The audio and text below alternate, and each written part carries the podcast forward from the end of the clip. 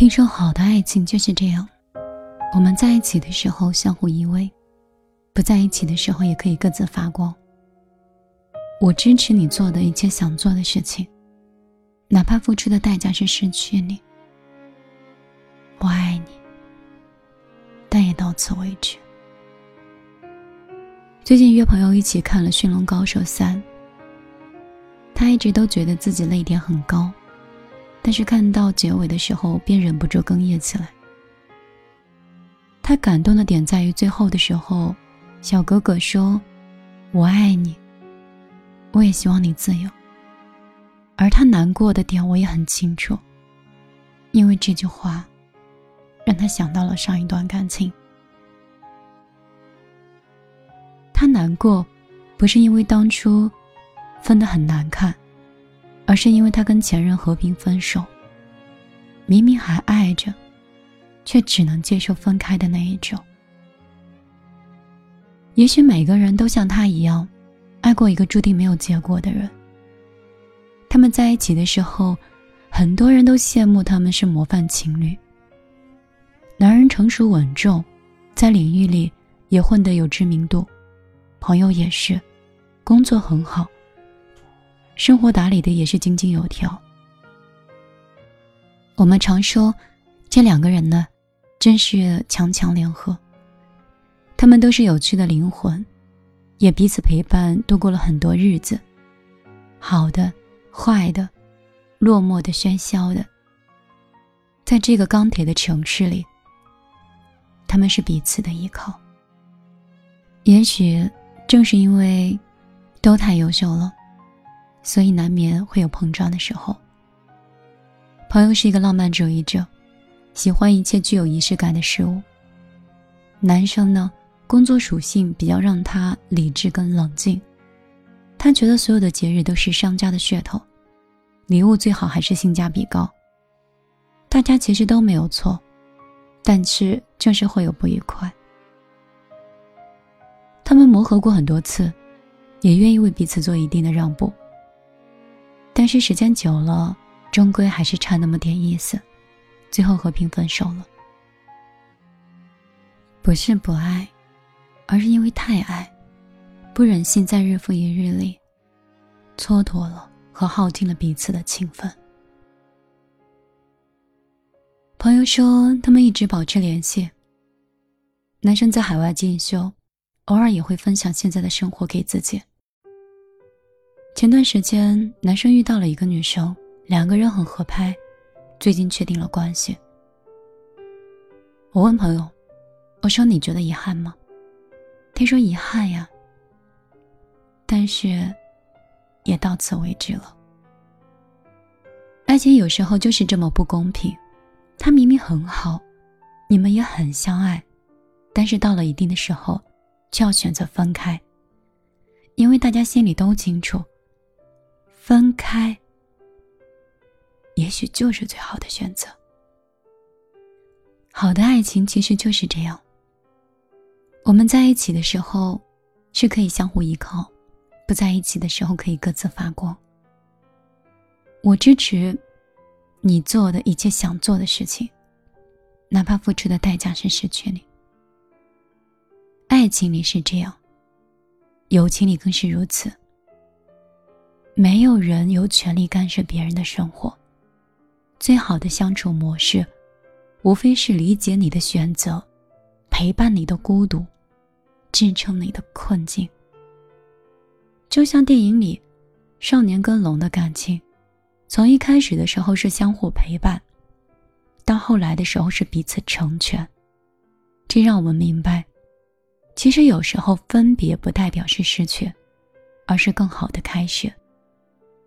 就像我们在成长的路上，告别的每一个朋友，我们不会哭着喊着要一辈子在一起，而是在心里明白，哪怕你我天南海北，哪怕你我逐渐陌生，亦或是遇到更好的朋友，也永远都不会忘记彼此。我们忘不掉在一起的冒险、疯闹的，所有快乐的回忆。我们拥有彼此的这份回忆，就是最好的纪念。他日重逢，也会像老友一样，毫无隔阂。这才是最好的友谊，不是吗？我们都看过很多故事，很多童话，很多动漫，它都在告诉我们不离不弃有多重要。但是生活不是童话，人们总是要追求各自的生活。如果一定要把一个人绑在身边，那不是爱，有时候是打着爱的旗号在伤害对方。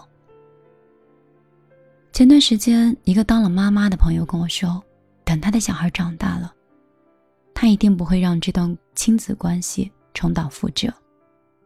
因为在他的成长过程中，他听到最多的话就是：“我们是你爸妈，你不听我们的就是不孝。”就在这份道德绑架下，他选择了自己的大学、自己的工作、自己的伴侣，有一些结果很好。但有一些，他至今还是很后悔。其实仔细想来，无论是亲情、友情还是爱情，人和人之间的交往，适当的疏离感和界限感，真的很重要。因为我们都是独立的个体，不属于任何人。我们只属于我们自己。如果可以的话，我希望你，以后也可以拥有一场这么酷的感情。就像，我爱你，你也是自由的，而你的快乐，也是我最大的快乐。因为爱你，我所以不会傲慢，不会想要给予你，而是从一开始就明白，你不属于我，也不属于任何人。你想要做的任何事，想要的全部的自由，都不需要由他人来给予。我是米粒，今天依然是从病房里偷偷的回到直播间，做了这样一期节目。时间虽然看似很赶，但我很珍惜这短暂的重逢和相遇。希望这道绿色神奇的电波能把我跟你带得更近，也希望有我的陪伴，你的晚上会少一点孤独，多一丝温暖。今天我就陪你到这儿，明天我继续来跟你分享一个我喜欢的故事，希望在生活里对你有那么一点点帮助。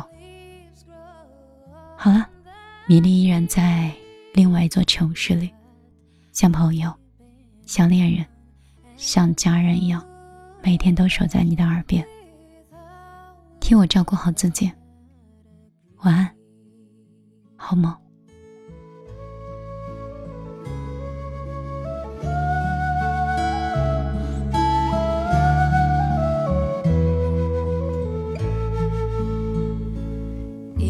feet